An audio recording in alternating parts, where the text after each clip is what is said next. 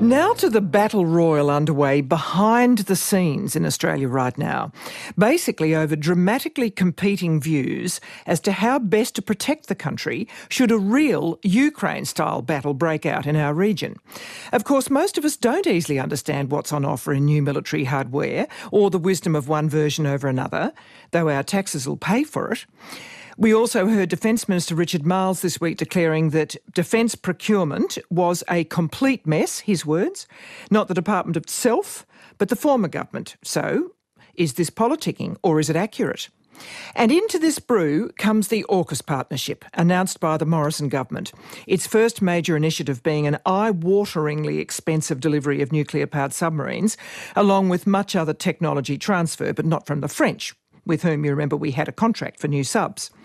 Now, given the scale of the vital challenges, several commentators have been publicly screaming, frankly, for a much more informed public debate, and we're going to try one now. And I'm pleased to welcome long-term defence analyst and regular guest Doctor Alan DuPont, retired Major General Gus McLaughlin. He had a thirty-seven-year career in Army and is now a senior advisor at Bondi Partners. And Sam Roggeveen, the director of the Lowy Institute's International Security Program. So, gentlemen, welcome all. Thank you, Geraldine. Do we need, can we have a more useful public debate on these matters? Now, Sam Roggeveen, you called for this precisely, so why? Look, I, I certainly welcome uh, a much more open and vibrant public debate.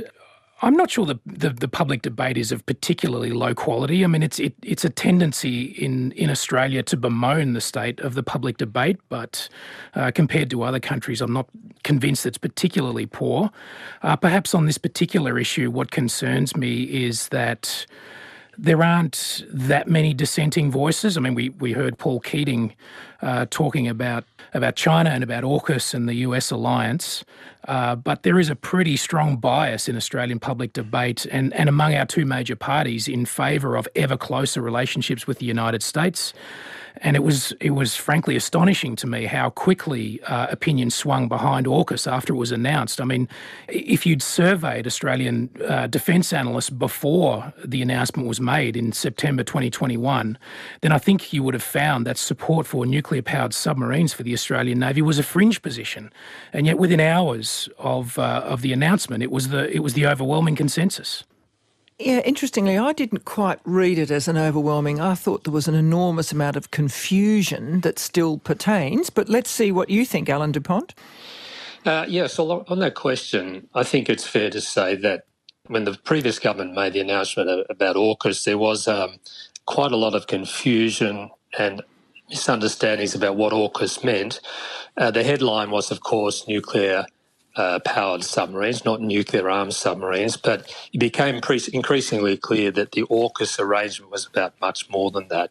It was about intensifying strategic cooperation with the United States and the U K across a range of defence-relevant technologies, and there's a political dimension to that as well. So I think the, the reason why most defence and strategic commentators came down in favour of it, and both sides of politics as well, the mainstream parties, is that it was seen as a necessary step um, to essentially counter the challenge posed by China in our region. Uh, neither of us alone is sufficiently able to do that, and therefore there's strength in numbers, and democracies working together on technical and defence cooperation was seen as generally as a good thing. The problem, of course, is the cost of it all, and I'm sure we'll get onto that later, but um, the cost is still not clear, and uh, it could well be as much as the whole uh, defence investment over the next ten years, again, so talking one hundred seventy billion dollars or thereabouts. So that's the big unknown, whether we can actually afford to do all this. Yeah, I just, I'm actually quoting from Sam, because you did say, a year on, it's hard to think of a major defence or foreign policy initiative in living memory with such a stark divergence between what the public knows and what the government and its officials know. Um, so, I mean, do you do you agree with that, Gus McLaughlin? Geraldine, I, I agree the underlying premise that we, we have to have a more uh, open discussion about this.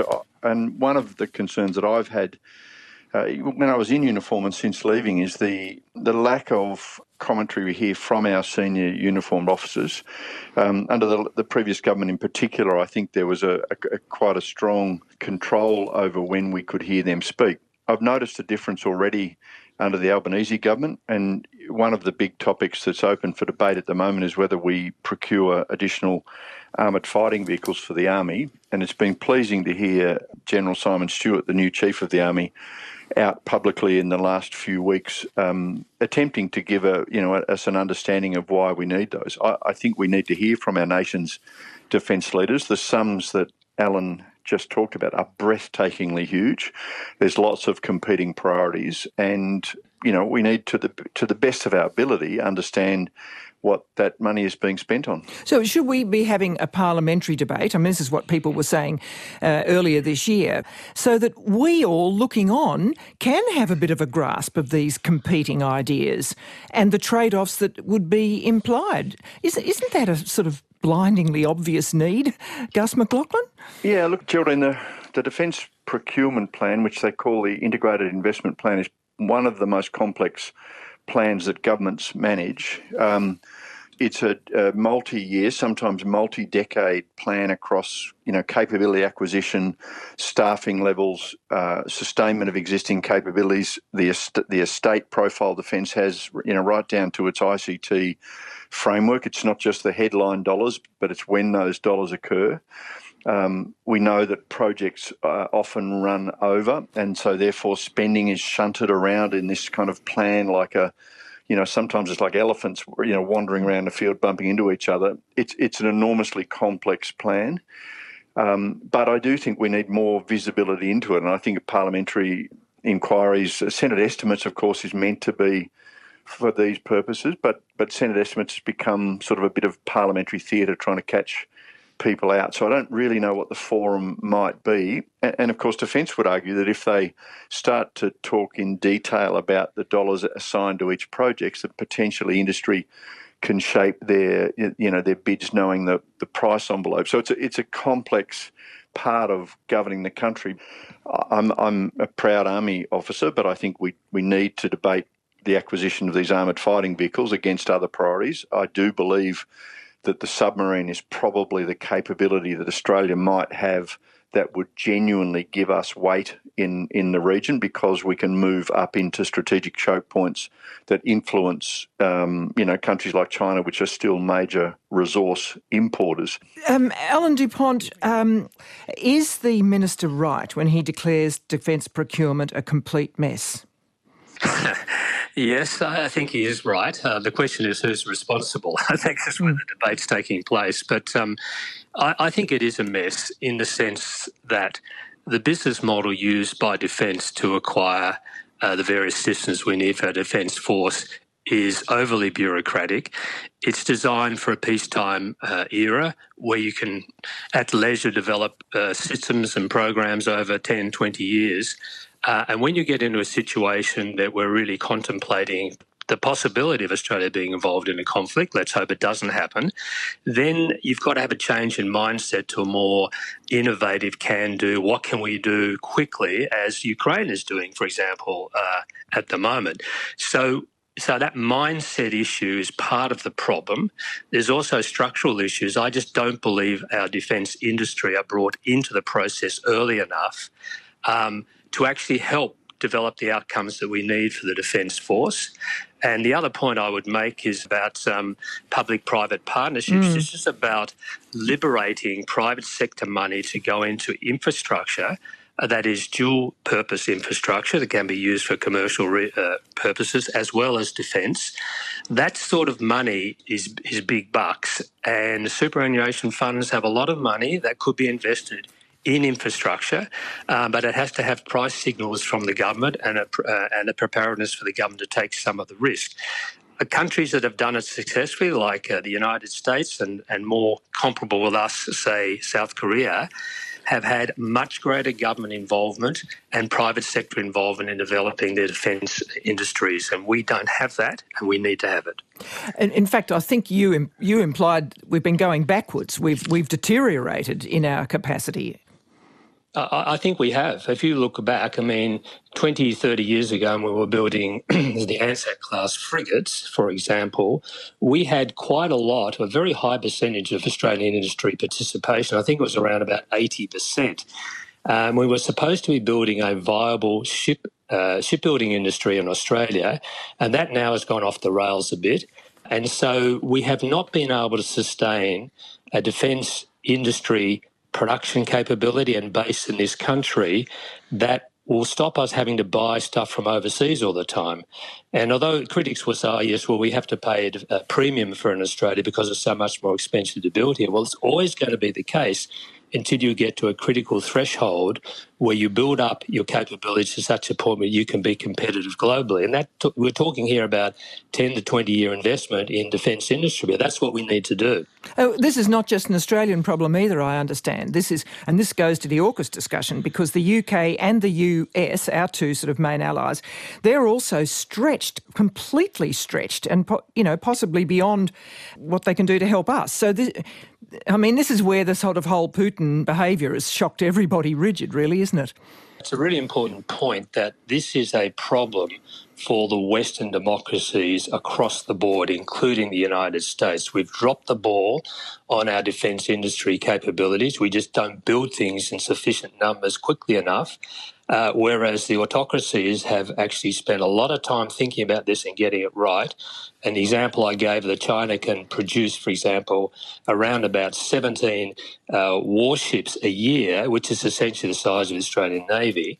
Uh, and we, we are pushed to produce uh, a couple of ships. It's just uh, it's it's not a contest at the moment. So we've got to do something about it, not just in Australia, but across uh, our, our allies, allies as well. Sam, were you trying to come in there?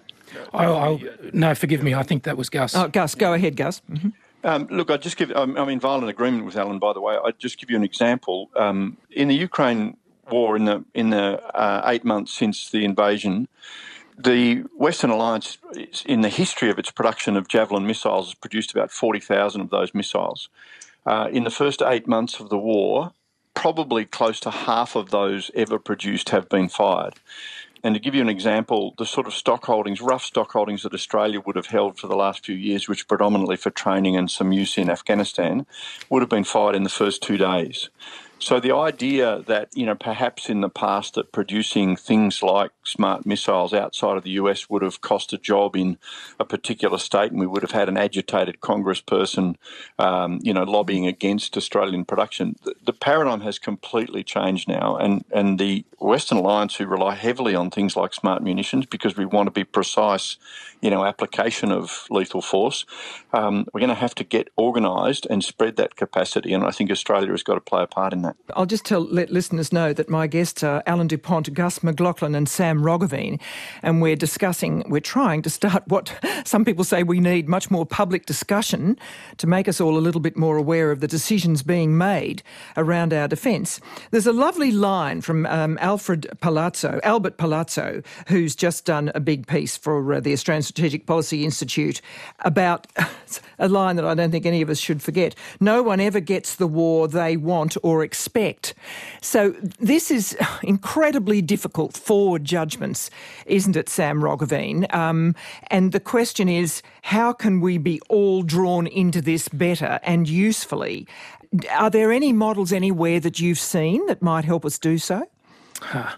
Well, first of all, I should just briefly apologise to you, Geraldine, if I misunderstood the intent of your first question, and I certainly don't resile from the comment that you, you quoted, but really it was a call for accountability from government rather than for public debate. What I want is for Uh, government to open up a little bit about AUKUS. It strikes me as pretty scandalous that more than a year into this project, we know almost nothing more than we did on the day it was announced. Um, as to your question, the short answer is no, I haven't seen a better way of doing this, but I, I do tend towards the belief that Uh, the view that the A D F should be structured to to defend us, the Australian continent first, first and foremost. And we've moved away pretty decisively from that model in the last few years. AUKUS is uh, an ideal example of that where, you know, look, the, the single biggest uh, asset, that is, uh, defence asset that Australia has is distance. We are far away from the likely sources of threat. Um, it's easy to forget, but Beijing is closer to Berlin than it is to Sydney. Uh, and, you know, you have commentators like Jim Molan wrote a book recently which which he called Danger on Our Doorstep. Well, it's not on our doorstep, frankly, and we are not, as some commentators say, a frontline state in, a, in the competition with China. We are a long way away. And at the moment, the way we are uh, structuring our defence force, or proposing to structure it in the years hence, is really designed to compress that distance and bring us closer to the fight, when I would argue we should be in the business of exploiting the, the distance advantage that we have. I do w- wonder whether this all this AUKUS discussion, uh, I know we're doing more than that right now, does mark a shift from the defence of territorial Australia to some sort of more regional capability, and definitely does mark us, as some people have said, almost a sub-branch, you know, of the of the American Navy. Others, others say, of course, Alan DuPont, that these days, as in a lot of ways, you can't do things just in a sovereign sense on your own. It's too complex. Does all of this really amount to a quite profound shift in the way we see how we defend ourselves? Uh, Geraldine, I would argue no, it's not. No, it's not, you say? No, it's not. We've had these debates now for seventy or eighty years about whether to defend, how you best defend Australia, whether you take a sort of narrow geographical approach and say, well, that means just defending the continent of Australia and being concerned about our immediate region, or do you have the capacity to deploy your force in defence of Australian interest, uh, either regionally or globally? We've had this debate backwards and forwards, and my answer to that that question, or that dilemma, if you like, is that we need to be able to do both. And if you structure your force in the right way, you can do both, because the point about geography is this, that geography is still important, but it matters less than it did fifty, sixty years ago because of technology. That is, missiles now can go tremendous distances. So before we might have been out of a range of missile systems, now we're very much within range, whether it's North Korean or whether it's Chinese or whatever the country you're looking at. So you have to actually find a position where you make geography work for you, you make it harder for the other the other the adversaries to get to you, but we shouldn't fool ourselves that because we're a long way from anywhere, we're going to be um, much more defendable, or because it, it doesn't matter because it's over there and not here. And that, that argument just doesn't cut ice in a globalised world. Do you agree with that, Gus McLaughlin? Um, because obviously the, the, the trade-offs are just so critical here. Um, to start thinking like that means, well, you know, it may mean a couple of less hospitals or less aged care. I mean, these are very important things for the public to sort of grasp, aren't they? They are. And, and I mean, both Sam and Alan have, have framed the, the debate. When I was involved in the Force Structure Review planning team in two thousand sixteen, we were designing what we called a balanced force. And, and that was the idea that we didn't necessarily know what fight we might get into, and therefore you put a roughly equal bunch of resources in an Army, Navy and an Air Force bucket. We had this, you know, the emergence of cyberspace and space, but they were still relatively undeveloped. And that was a sort of traditional um, force structure model. And, and you know, to Alan's point, we've we've actually been designed to plug into American forces. The Navy is is almost a perfect plug into the Seventh Fleet, uh, you know, out of Hawaii. Our Air Force uh, plugs seamlessly into Pacific Air Force. In fact, our Air Force is the most technologically aligned with the Air Force. And the Army is something of a hybrid force because it's got bits and pieces of technology from a number of countries, but it's been useful to go off and, and do these foreign wars, Iraq and Afghanistan. I think the the question that's now emerging for defence planners, and particularly for the new Albanese government, is, uh, you know, can we afford the Swiss Army knife multi-purpose force, or do we need to go all in and design a force that's predominantly about Um, protecting Australia's interests at home? And, and obviously the, the, the main topic would be the emergence of a far more belligerent China under Xi Jinping. And, you know, Marles has uh, signalled this through his description of a defence force he wants. You know, he used the porcupine analogy. Really prickly, if you approach us, we can hit you at long range. And so I think the emergence of, you know, long-range precision fires, we need the ability to, to defend ourselves from those incoming missiles that Alan talked about. And frankly, one of my frustrations is that we, we simply moved far too slowly. We should have these systems in place now. We, we're watching the Ukraine war. We cannot do many of the things the Ukrainians are doing. We can't hit incoming missiles without with any uh, confidence. Uh, we but can't they, but they did tool up in eight years. You know, it's very interesting to read this, the details. Yeah, they were yeah. way behind, so it can be done. Oh, exactly. And this comes to that defence acquisition approach. Um, you know, my view is we, we're always going to need a relatively cautious uh, track for Uh, spending the taxpayers' money on these mega projects, you know, frigate programs, uh, submarine programs, albeit it, it appears that it's broken down in the case of the submarines. But we definitely need a, a faster, more agile track. You've got to be able to make these decisions more quickly.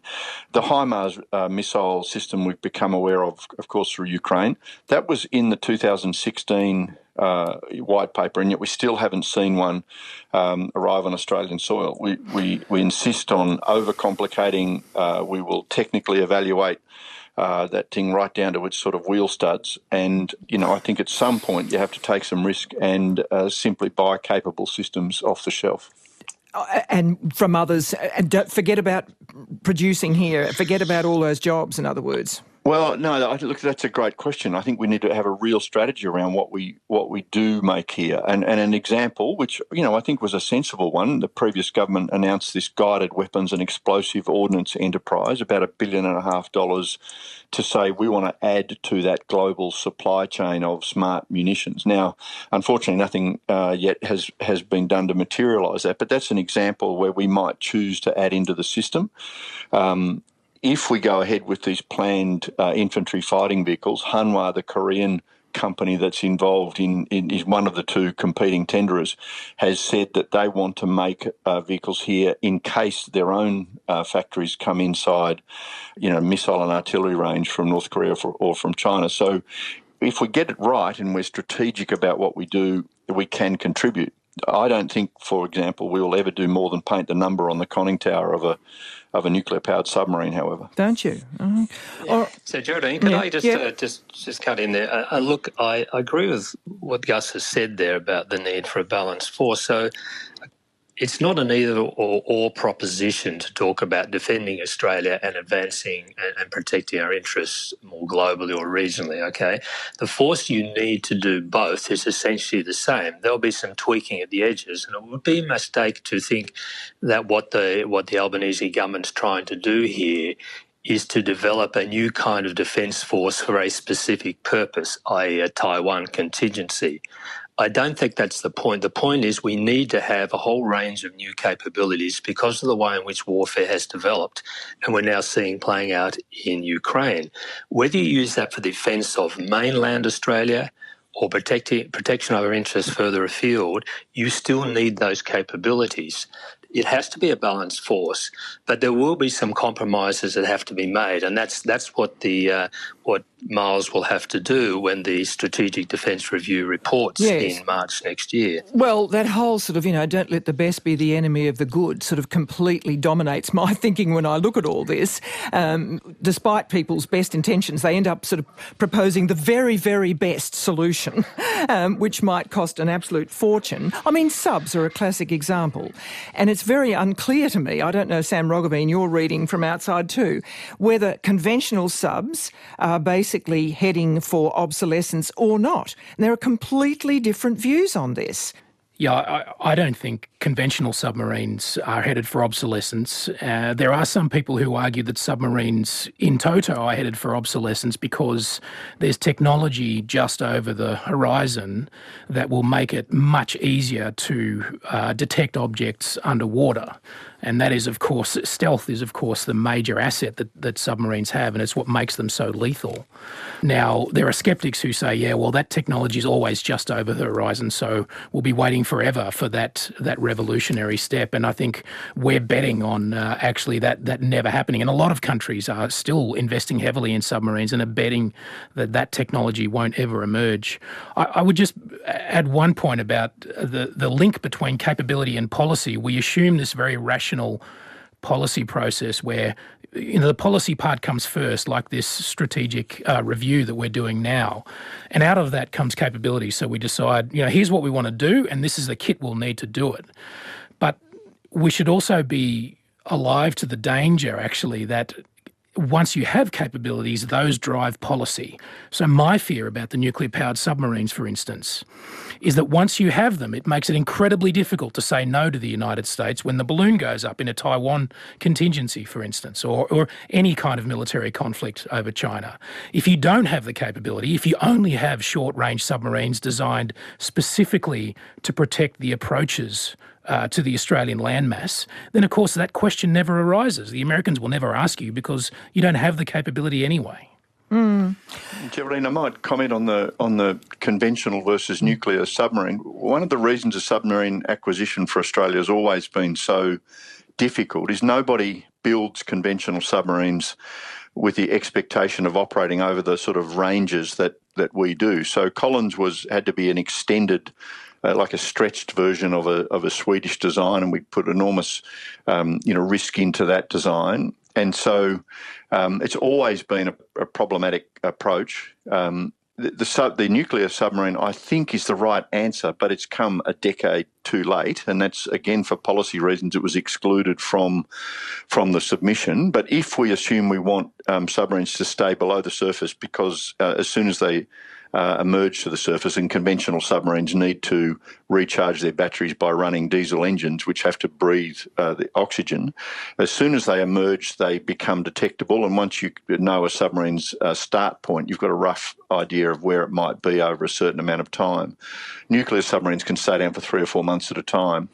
Now, I wouldn't want to be on that boat for three to four months, um, but I'll leave that to other young people to decide. But um, that does give you a, a level of sort of stealth and ambiguity in a in a discussion with a major power in your region that is difficult to have if they know where all your assets are.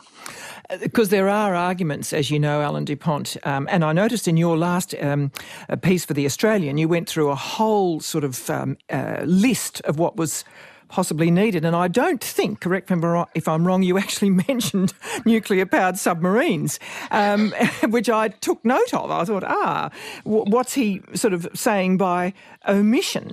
First of all, we're not designing or redesigning the Australian Defence Force from scratch here. We have what's called a legacy system. We have the force that we have now. There's only so much you can change about that in three to five years or five to ten years, right? So what we're talking about is the bits that we want to change. And we're also talking about how quickly we want things, uh, and that will determine partly the priorities we we, we arrive at in terms of funding uh, and and one particular piece of equipment over another, to put it in simple terms, right? So as I said, if we were just redesigning the whole Defence Force, I mean, we could have a first principles discussion about this and, and everybody mm. could get on board, right? But yeah. we can't. No. And there's also a political dimension here too. Now, let's, let's be honest about this. The fact that three countries have now committed to AUKUS, um, it's going to be extremely brave of a minister or a new prime minister to say, oh, right, okay, we're, we're sort of scrapping that, right? We, we, we're just giving that a big bit. So it's going to be very difficult for Marles to do that, for example. So what he's trying to do is find a way to make AUKUS work, um, to make it as efficacious as possible, and to see whether there have to be some changes in, in the way in which resources are divided up. That is, how do you cut the pie? My argument is, why don't we make the pie bigger so that we can fund all the things that we need rather than having to make all these um, you know, these compromises. But it's how long is a piece of string? I mean, you, you, you know, it's two point one one percent of G D P now, the defence yep. budget. Um, yep. It's gone up, three point eight percent. I've got the figures here. But, I mean, how much would you like? Okay, well, my, so my response to that is I'm not arguing for an increase in the defence budget. You might be surprised. I'm arguing to, this is my point about having public-private partnerships. If you actually do this the right way, you don't have to uh, levy the Australian taxpayer with more money for defence. You can actually liberate, as I said, or allow a lot of the private sector money to flow into a lot of this infrastructure, which is which is a big part of the cost, if you get the actual balance right between them. So so to me, that would be a solution to the wicked problem that we've been talking about.